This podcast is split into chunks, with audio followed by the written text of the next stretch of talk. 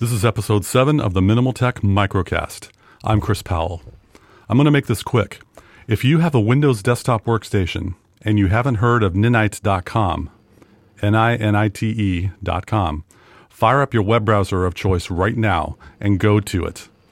Ninite is a professional tech's secret weapon. Let me explain. One of the most important things you can do to keep a Windows computer safe is to keep your software up to date.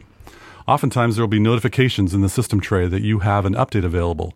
But most of the time, you have to go into the software application and search for where they put the update software link in the menu. It's a complete time constraint. Ninite or Ninite is a simple website that provides you with a smorgasbord of software titles. All of them are free. Simply click on the titles you want to have or already have on your computer, and a small exe is downloaded to your workstation. This small exe goes out and installs each program, get this, without an install wizard. It just does it. No more clicking next, unchecking boxes to prevent a wizard from changing your default search engine, and no more sideloading additional software you never wanted in the first place. Just your software, that's it. It's really clean. Now, here's the secret weapon part put this downloaded exe in your computer somewhere, and a month later, launch it.